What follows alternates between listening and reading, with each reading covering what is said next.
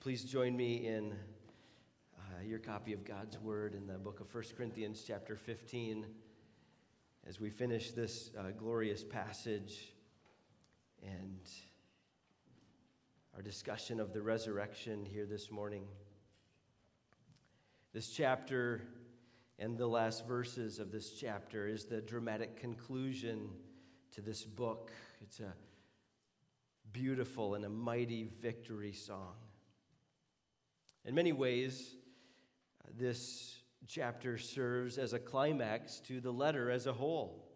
Uh, in November of 1919, theologian Karl Barth uh, wrote a letter to a friend of his, and he said this He said, Yesterday and today I sat over 1 Corinthians 15, but I came to a dead stop in the earliest stages as I started to work through it thoroughly.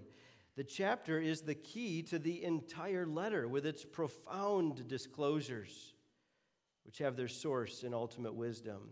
Some of them have struck us recently like shocks from an electric eel. Many others have said the same thing. This book, uh, this chapter, brings the book to a dramatic conclusion here. Everything Paul has been saying up to this point finds as its anchor, its source, the death and resurrection of Jesus Christ. He, uh, Paul has explained in this book, that, in, this, in this chapter, that, that Christ has died for our sins. If he did not rise, the Corinthians and us were still in our sins. And so he concludes this the first section of his argument with an urge to stop sinning in verse 34. And then he's going to remind them that it's this resurrection that gives them the hope to continue on and to live the Christian life. The fact that Jesus has died upon the cross for our sins and rose again to give us victory is the cornerstone for all that Paul has exhorted the Corinthians in these uh, last 14 chapters to get along with one another, to stop sinning, to, to love each other, to pursue unity. It's all rooted in the victory of Jesus over sin and death. I want us to just read together these last uh, few verses of chapter 15, beginning in verse 50. 1 Corinthians 15, beginning in, chap- in verse 50. He says, I tell you this, brothers, flesh and blood cannot inherit the kingdom of God, nor does the perishable inherit the imperishable. Behold, I tell you a mystery. We shall not all sleep, but we shall all be changed in a moment in the twinkling of an eye, at the last trumpet. For the trumpet will sound, and the dead will be raised imperishable, and we shall be changed. For this perishable body must put on the imperishable, and this mortal body must put on immortality. When the perishable puts on the imperishable, and the mortal puts on immortality, then shall come to pass the saying that is written Death is swallowed up in victory. O death, where is your victory? O death, where is your sting? The sting of death is sin, and the power of sin is the law. But thanks be to God who gives us the victory through our Lord Jesus Christ. Therefore, my beloved brothers, be steadfast, immovable, always abounding in the work of the Lord, knowing that in the Lord your labor is not in vain. Today we talk together about the victory of the resurrection. You know, as we as we think about this passage and really as we think about our life, we're acutely aware of the reign of death. In, in verse back in verse 22, which we read last week but not this morning, Paul had said, "For as in Adam all die, as in Adam all die." History bears that out, right? Our own experience. Death comes to all here upon this earth. The Bible traces that back to Adam. In fact, he tells us that this reign of death uh, began in, in Romans 5, 4, uh, began with, with Adam uh, in, in Romans 5.14 tells us that death reigned from Adam to Moses. Uh, verse 12 of Romans 5 tells us further that just as sin came into the world through one man and death through sin, so death spread to all men because all sinned. That moment there in the garden when Adam and Eve decided that they were going to give up the, the, the glorious position, the glorious authority that He had given them over creation, and they were going to exchange the reign of God for their own way of thinking. The Bible says from that moment, death began to reign over the whole of humanity. Romans tells us that death spread to all men. No one has escaped it. Death's reign has been an ugly and a harsh one. It has left nothing but devastation in its wake. In this world, we have all, to one degree or another, experienced the pain of death, the death of a loved one, maybe the death of a parent when you were a young child, a death of a child as a parent. We have seen the effects and the ugliness of death, and it is not pretty. And yet, 1 Corinthians 15 here speaks of, of, of a victory, of, of a Savior who has come and conquered death. Boy, but sometimes it doesn't feel like it. Sometimes it feels like death still reigns. As you're standing by the bedside of a loved one who is getting ready to leave this earth, we cry out and say, God, I thought there was victory. As we're going to see here, the victory that Jesus has accomplished while has been fully secured, the effects of death and sin still live among us. It's why we as believers, though we have done, the Bible says we're a new creation. The Bible calls us new men and women in Christ. We've been made new, we've been born again. It's why we still sin. It's why we still do wrong things. Like Paul says in Romans 7, the things I don't want to do, I still do them. Why is that? Because we're living in this stage of in betweenness. Theologians call it the already but not yet. The victory has been secured by Christ, but the final realization of all of the effects of that victory have not yet been seen. And so we live in this land of in between. As we think about the victory of Christ, we have this promise. If you look back at verse 22, he says, For as in Adam all die, so also in Christ shall all be made alive. That is the hope that we talked about last week the resurrection. Yes, we still live in this place where, unless Jesus returns, all of us will one day breathe our last. Paul calls it for the Christian falling asleep because it's not the end. In Christ, we shall all be made alive. That's the victory that we enjoy. And Paul goes on this uh, bit of a, I don't know whether you want to say it, like finishing his sermon or a bit of a rant because he wants the Christians to know that, that there is hope beyond the grave, that death is not going to get the final say. It still seems, from where we're standing, that death still reigns. But Paul wants them to know that there is a victory that lies beyond our last breath, that has been secured by our Lord and Savior, Jesus Christ. Particularly in these verses that we read, verses 50 through 54, he wants the Corinthians to know that not only those who have died in Christ will be resurrected, but even those who are alive when Jesus returns will receive a resurrection body.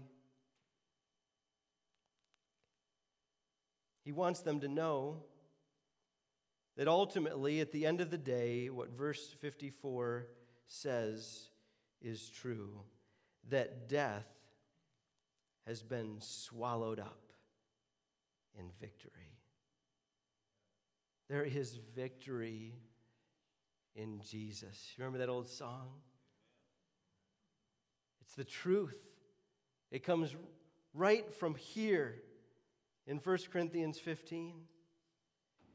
You see, to this very day, man has tried everything that we can do to undo the curse and defeat death.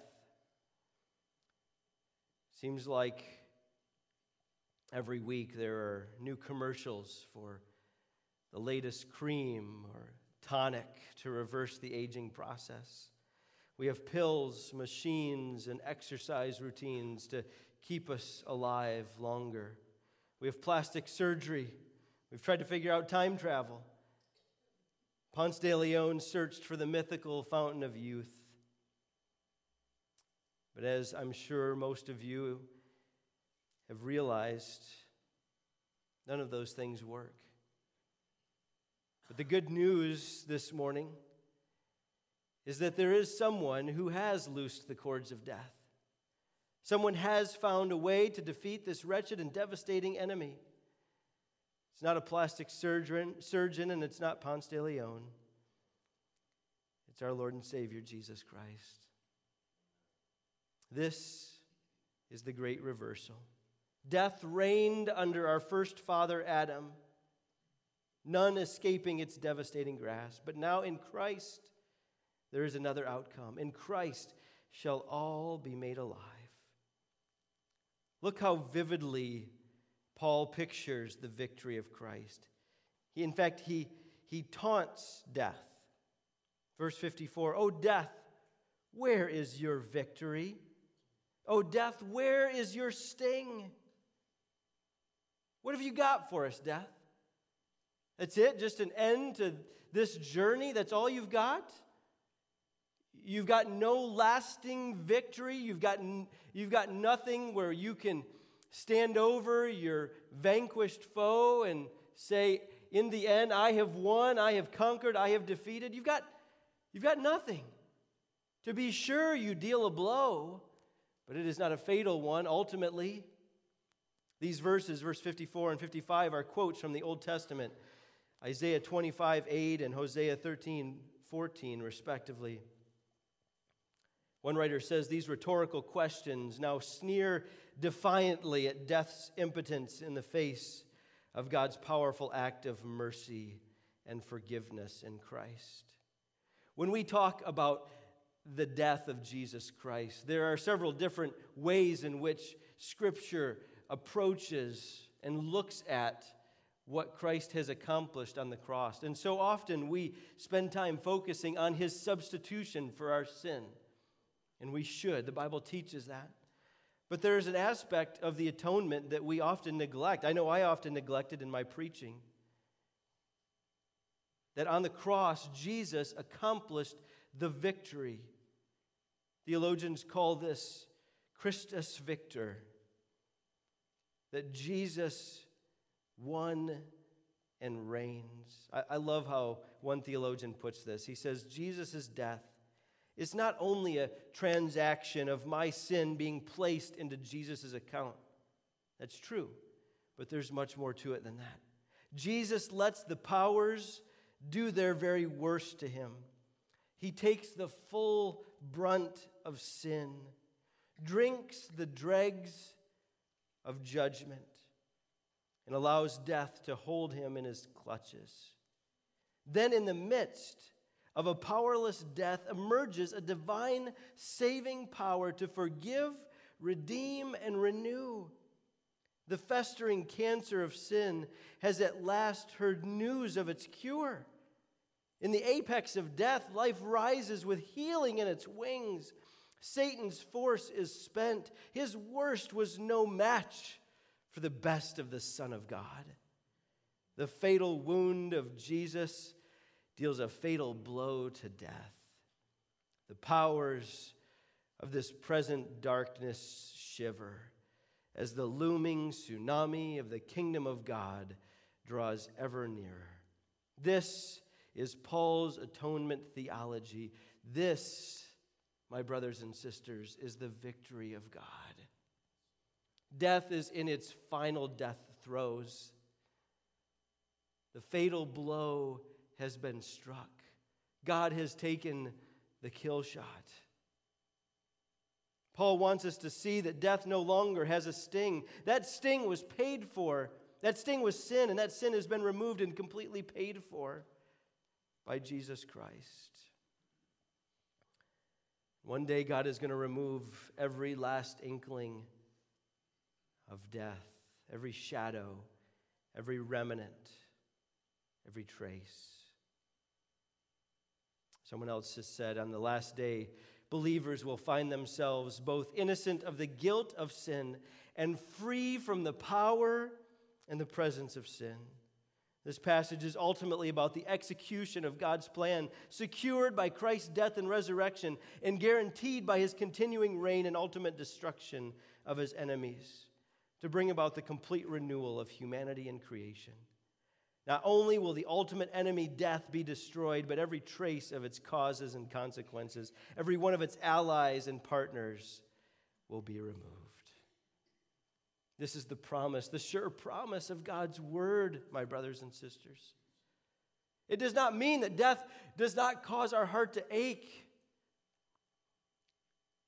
As we watch the effects of sin still in this world, whether that's the sin that we commit against one another, the atrocities that we still observe in this world, or whether that's the, the ultimate, um, in quotes, victory of sin and, and, and breathing, our breathing our last here on this earth.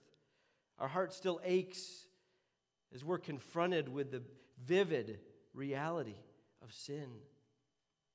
But we know that that's not the end of the story. We know that sin doesn't get the last word. Some of us, when we get into a debate or an argument or a, a, spirited discussion, shall we say, with our spouse, we're, we're the last word person. We just, eh, just got to get that last little jab, that last little dig, that last, we've, we've got to finish it. They might have started it, but I'm going to finish it. Well, Jesus has gotten the last word with death.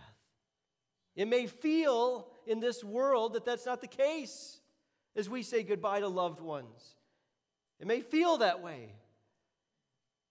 But Jesus, that's why 1 Corinthians talks about Jesus being the first fruits of the resurrection. There are a lot of reasons that Jesus rose from the dead, and one of them is to say to us, guys, it's going to happen, and I'll prove it to you. I'll do it myself, and, and you will follow one day. He's the first fruits. As his followers, we can be assured that our last breath here is not the final chapter. It's the beginning of a book that will never end.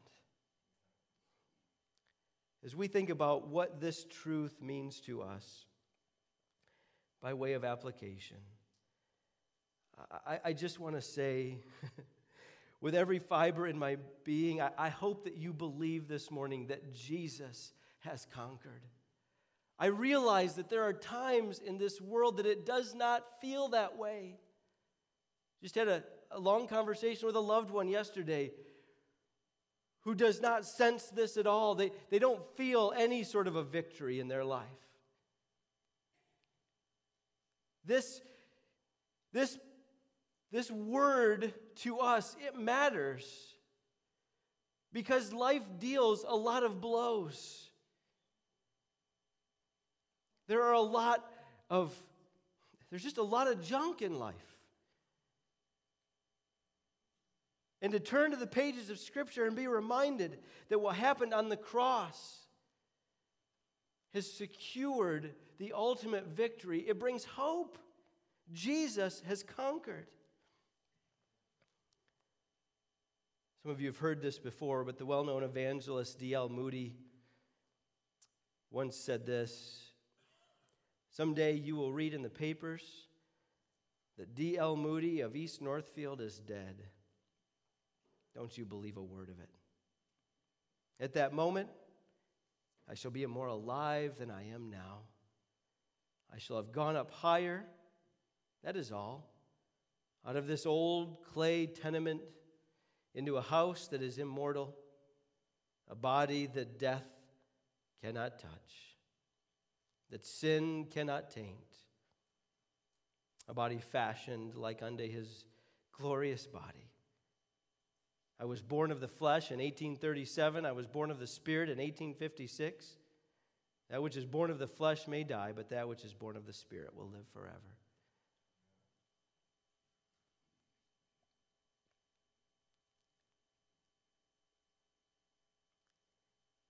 In his vision of the new heavens and the new earth, the disciple John wrote this in Revelation chapter 21. He says, Then I saw a new heaven and a new earth. For the first heaven and the first earth had passed away, and the sea was no more. And I saw the holy city, New Jerusalem coming down out of heaven from God, prepared as a bride adorned for her husband. And I heard a loud voice from the throne saying, Behold, the dwelling place of God is with man. He will dwell with them, and they will be his people. And God himself will be with them as their God. He will wipe away every tear from their eyes, and death shall be no more. Neither shall there be mourning, nor crying, nor pain any more, for the former things have passed away. And he who was seated on the throne said, Behold, I am making all things new. My brothers and sisters, the Bible tells us that we are conquerors. Romans 8 tells us that we are more than conquerors through him who has loved us. No matter what it may seem, death will not get the final say. Death does not get the final word in the argument. Jesus Christ has crushed the serpent's head. We have hope. We can live in victory. And as believers, I want to ask you this morning for those of you who know Jesus Christ, are you living like this is true? We may say we believe it.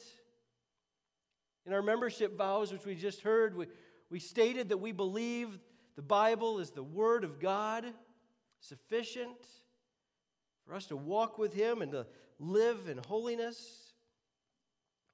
But do we live like we truly believe this? Look at the last verse. Paul's final word as, he has built his argument out of what he has been saying this is his exhortation. Therefore, based on what I've just told you, that we're victorious in Christ, the death has been swallowed up in victory. Therefore, my beloved brothers and sisters, be steadfast, immovable, always abounding in the work of the Lord, knowing that in the Lord your labor is not in vain. This is God's word to us this morning. If we believe in the victory of Jesus over death and the grave, then this morning we can be steadfast and immovable. Those words are synonyms in the Greek, and they just picture this, this rock that can't be shifted. Sometimes, like a, a teenager on the couch when you need them to make their bed, that picture there. So I'm not going anywhere. I'm here, I'm planted, I'm, I'm secure, I'm, I'm focused. We can be rest assured as we live this life and the, the, the, the storms of temptation and trials beat against us, We can be steadfast and immovable because Jesus has conquered the grave. He says, Be steadfast, immovable, always abounding in the work of the Lord. There's, there's this picture of being always engaged, always uh, focused and flourishing in the things that God has called you to do. Resolute, focused, not distracted by the things of the world. I remember growing up, I would hear the phrase sometimes uh, that um, we just have to be careful about thinking too much about these future realities because th- there's a chance we could be so heavenly minded that we're no earthly good. I got to be honest with you, I've never met anyone who was too heavenly minded. Never in my life. Because as you contemplate these realities, it becomes us, it, it makes us more and more earthly gooder. it makes us more equipped to endure hardship. It keeps us more focused as we keep our eyes on the risen and resurrected Jesus Christ.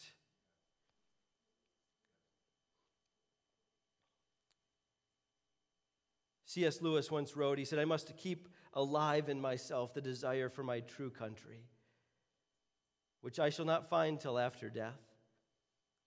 I must never let it get snowed under or turned aside. I must make it the main object of life to press on to that other country and to help others do the same. That's our calling. That's discipleship right there. To press on to the other country and to help others do the same. That's what Jesus has called us to. I've said this before the Christian life is not easy, but it's not all that complicated. Walking with God faithfully, yes, it is difficult, but there's not a lot to it. Love Jesus, love other people. Press on to that other country and help others do the same.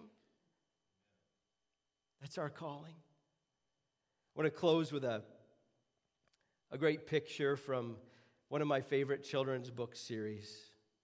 I've had the chance to read um, C.S. Lewis's Chronicles of Narnia to all of our all of our boys except for Owen. I haven't read it with Owen yet. I, love this series. They think I'm reading it for them, but I, I, I love to reread these stories.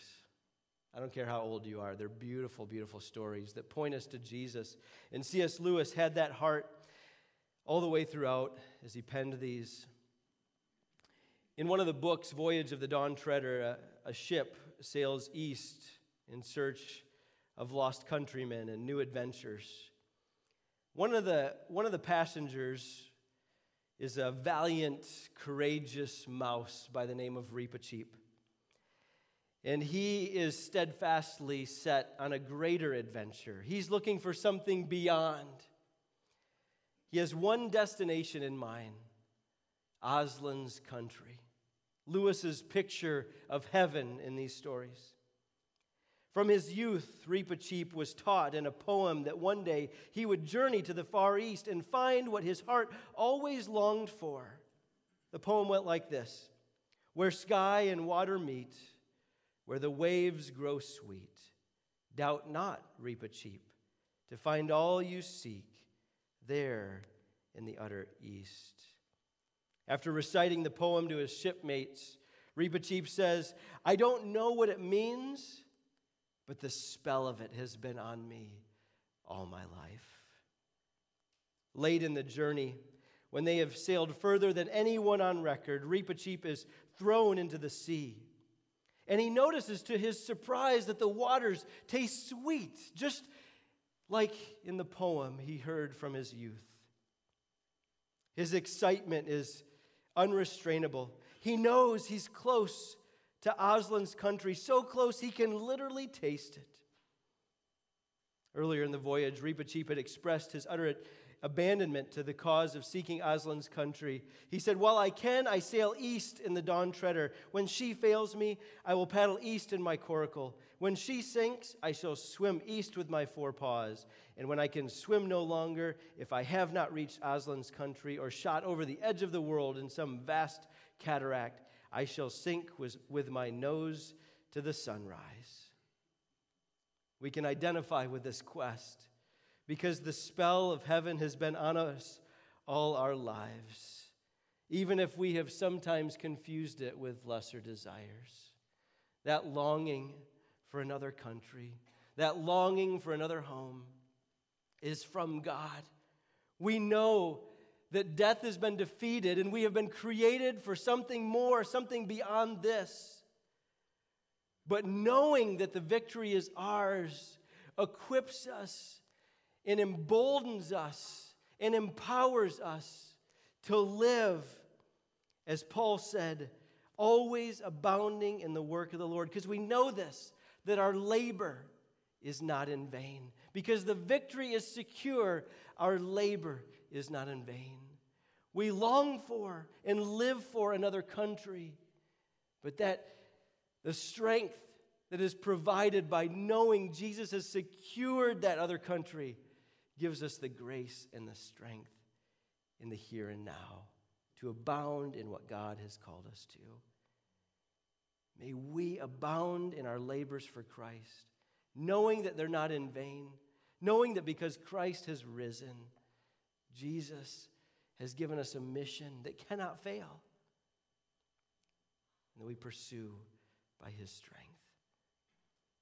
As we get ready to close in prayer, I just want to remind you that as I'm praying, we're going to have some folks, some of our elders and some of our other people here come up to the front. And if, and if God's just working on your heart, or again, if, if there's a, something that He has burdened your heart with, maybe it has nothing to do with what we've talked about this morning, and maybe you just would like prayer for something that you've been struggling with or hurting, uh, we would love for you to just take this moment to, to come on up and, and join our folks in prayer here. But let's, uh, let's bow our heads.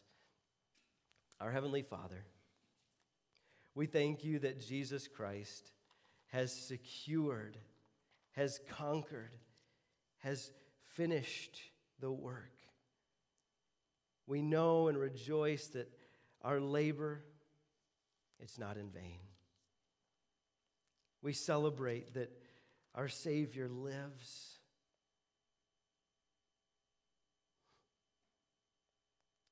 God, may that make a difference for us.